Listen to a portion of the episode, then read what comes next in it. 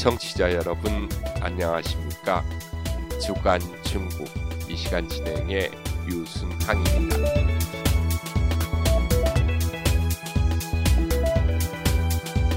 제20기 중국 공산당 전국 대표 대회가 폐막된 다음 날인 23일 제1차 전체 회의가 베이징에서 열리면서 시진핑이 총서기 겸 중앙군사위원회 주석으로 선출돼 그의 제3임기가 확정됐습니다.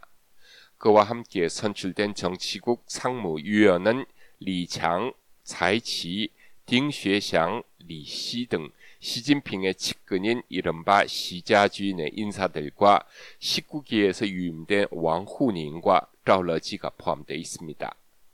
기자회견에서 시진핑에 이어 리장이 입장한 순서로 전문가들은 상하이시 당서기를 역임했고 상하이 코로나 봉쇄를 집행했던 리장이 내년 3월 리커장 총리의 후임 국무총리로 발탁될 것으로 점치고 있습니다. 반면 꽁칭团공청단 파이면서 차세대 주자로 주목받았던 후춘화 부총리는 정치국 상무위 진출에 실패한 것은 물론이고 정치국 위원으로도 뽑히지 못해 많은 사람들을 아쉽게 했습니다. 많은 전문가들은 시자 주인의 독주로 꽁칭团과 상하이방 등 파벌이 소멸됐다고 분석하고 있습니다. 이와 함께 장기 집권 체제를 시작하는 시진핑이 집권 위주로 최고 지도부를 구성함에 따라 개혁 개방 이후 중국의 집단 지도 체제는 와해되고 그를 중심으로 결정 권한을 집중하는 집중 통일 영도 체제가 본격화할 것으로 예상되고 있습니다.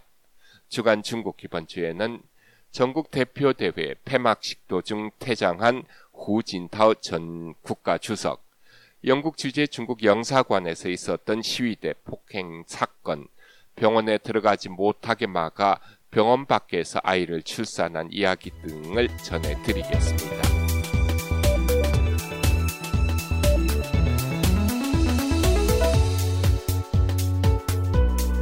후진타오 전 중국 국가주석이 22일 베이징 인민대회당에서 열린 중국 공산당 제20차 전국 대표대회 폐막식 도중 갑자기 퇴장한 장면이 외신이 촬영한 동영상에 잡히면서 여러 추측을 야기하고 있습니다. 중국 관영 통신사인 신화사가 당일 트위터 영문 계정을 통해 회의 도중 건강이 좋지 않았기 때문에 퇴장한 것이라고 당시 상황을 설명했습니다. 동영상에 보인 후 전 주석은 노쇠해 보였지만 퇴장할 당시 주저하다 마지못해 나간 것처럼 비쳐 의혹이 가라앉지 않고 있습니다. 2013년 은퇴한 후 전 주석은 지난 16일 당대회 개막식에 참석했을 때에도 수행원의 부축을 받으며 입장해 그가 자리에 앉을 때 시 주석이 그의 팔을 부축하는 모습이 포착되기도 했습니다. 후 전 주석은 공산당 주의 청년단, 공칭团을 대표하는 인물로 리커창, 왕양, 후춘화가 그의 핵심 세력이지만 이번 20기 전당대회에서 모두 퇴진해 공청단이 시주석의 시자진에게 완패당한 것에 대한 반발로 후전 주석이 중도 퇴장한 것으로도 해석되기도 합니다. 후전 주석은 행사장을 퇴장하기 전 시 주석에게 짧은 말을 건넸고 시 주석은 앉은 자리에서 눈길을 주지 않고 머리만 끄덕이면서 응답했습니다. 이어서 후 전 주석은 옆에 앉아 있던 리커 장 총리의 어깨 를 토닥이며 짧게 말을 건네고 퇴장했습니다.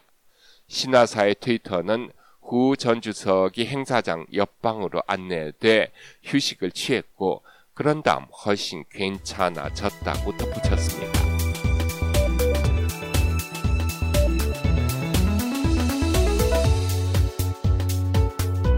베이징에서 중국 공산당 제20차 전국 대표대회가 개최되는 16일 한 무리의 홍콩인들이 영국 맨체스터 주재 중국 영사관 정문에서 시위를 벌이다 구타당한 사건이 발생했습니다. BBC 등 서구 매체들이 보도한 내용을 보면 하늘이 중국 공산당을 멸할 것이라는 내용의 한자 현수막과 시진핑 주석이 왕관을 쓰고 있는 모습의 풍자 만화 등을 내걸고 시위를 하던 중 영사관 측이 길 건너로 자리를 옮겨 달라고 요청했으나 시위대는 이 요청을 받아들이지 않았습니다. 현지 중국인이 인터넷 사회 연락망에 올린 내용을 보면 시위가 진행되던 중 여러 사람이 영사관에서 나와 현수막과 풍자 만화를 훼손하고 이를 탈취하자 시위대와 충돌이 발생했고 영국 경찰이 개입해 충돌을 말립니다. 이 충돌의 와중에서 시위대 중 한 사람이 영사관으로 끌려가 구타를 당했습니다. 현지 대사관 또는 영사관 앞에서 현수막을 걸고 집회하는 것은 서방 국가에서 흔히 있을 수 있는 일입니다만 시위자를 영사관 안으로 끌고 가 구타하는 것은 전례가 없었던 일로 외교 사건으로 발전합니다.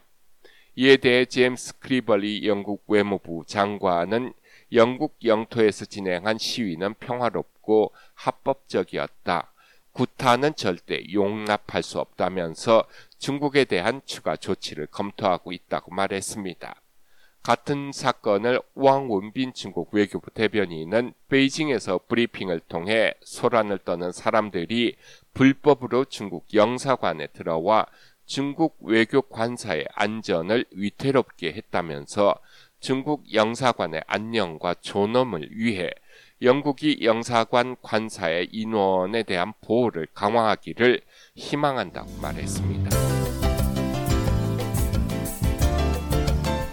여러분께서는 지금 RFA 자유아시아 방송에서 전해드리는 주간 중국을 듣고 계십니다.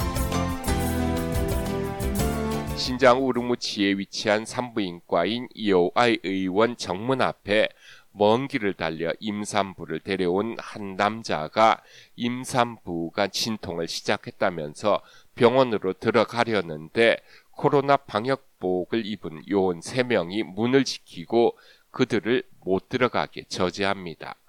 지난주 18일 중국 인터넷 사회 연락망에 올려진 동영상으로 화면에 찍힌 시간이 새벽 3시 34분입니다.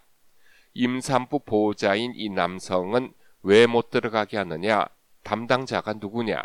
우리 말고 옆 차에도 임산부가 진통을 하고 있다면서 부탁도 해보고 애걸도 합니다만 방역 요원들은 요지부동입니다. 동영상 화면에 총 5명의 임산부가 지금 병원 밖에 있다면서 그중 3명이 양수가 터졌고 1명은 진통을 겪고 있다고 이야기합니다.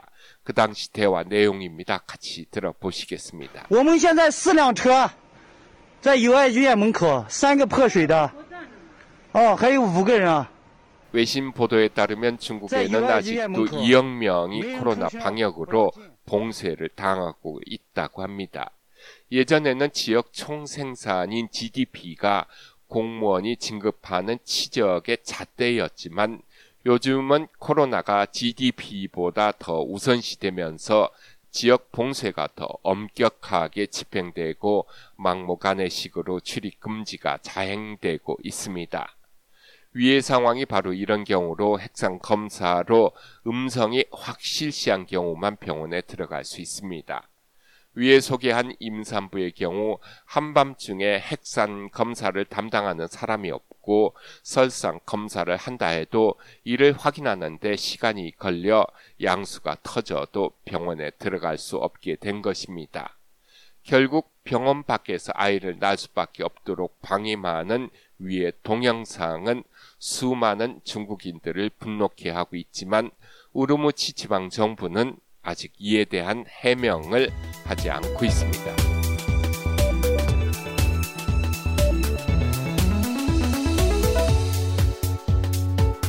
쓰촨성 루저우시는 루저우 라오자오라는 술로 유명한 도시입니다.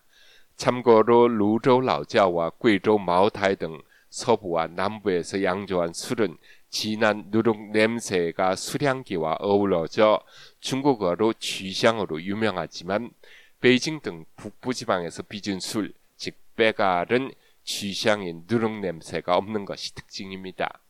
각설하고 루조 모 초등학교의 이야기를 소개해 드리겠습니다. 글짓기 등 성적 테스트를 자주 진행하는 자오허전 학교는 특이하게도 장려상으로 돼지고기를 학생들에게 줍니다. 비닐봉지 또는 박스에 포장해서 주는 것이 아니고 길쭉하게 육관에서 썰어준 그대로 끈으로 묶어서 학생들에게 상으로 줍니다. 끈으로 고기를 묶은 상을 받은 학생은 그대로 돼지고기를 들고 집으로 갑니다. 동네 아저씨 또는 아주머니가 이를 보면 공부 잘해서 상 받았구나 라면서 칭찬을 해줍니다. 집에 들어와 엄마에게 상장인 이 돼지고기를 건네주면 어김없이 저녁에는 맛있는 고기 반찬이 밥상에 올라옵니다. 아들 또는 딸 덕에 고기 먹고 덕분에 술도 마신다면서 아빠가 칭찬하고 엄마도 이런 고기 상장이 좋다고 합니다. 공부 잘하는 학생에게 상으로 돼지고기 주는 학교. 모양새는 그다지 좋지 않지만 루르에서는 학부모와 학생 모두가 좋아하는 행사로 수년간 경과되면서 요즘은 돼지고기 상장이 당당하고 당연한 것으로 여겨지고 있다고 합니다. 주간 중국 이번 주 준비한 소식은 여기까지입니다. 다음 주에는 새로운 소식과 함께 다시 찾아뵙겠습니다. 지금까지 진행해 유승항이었습니다.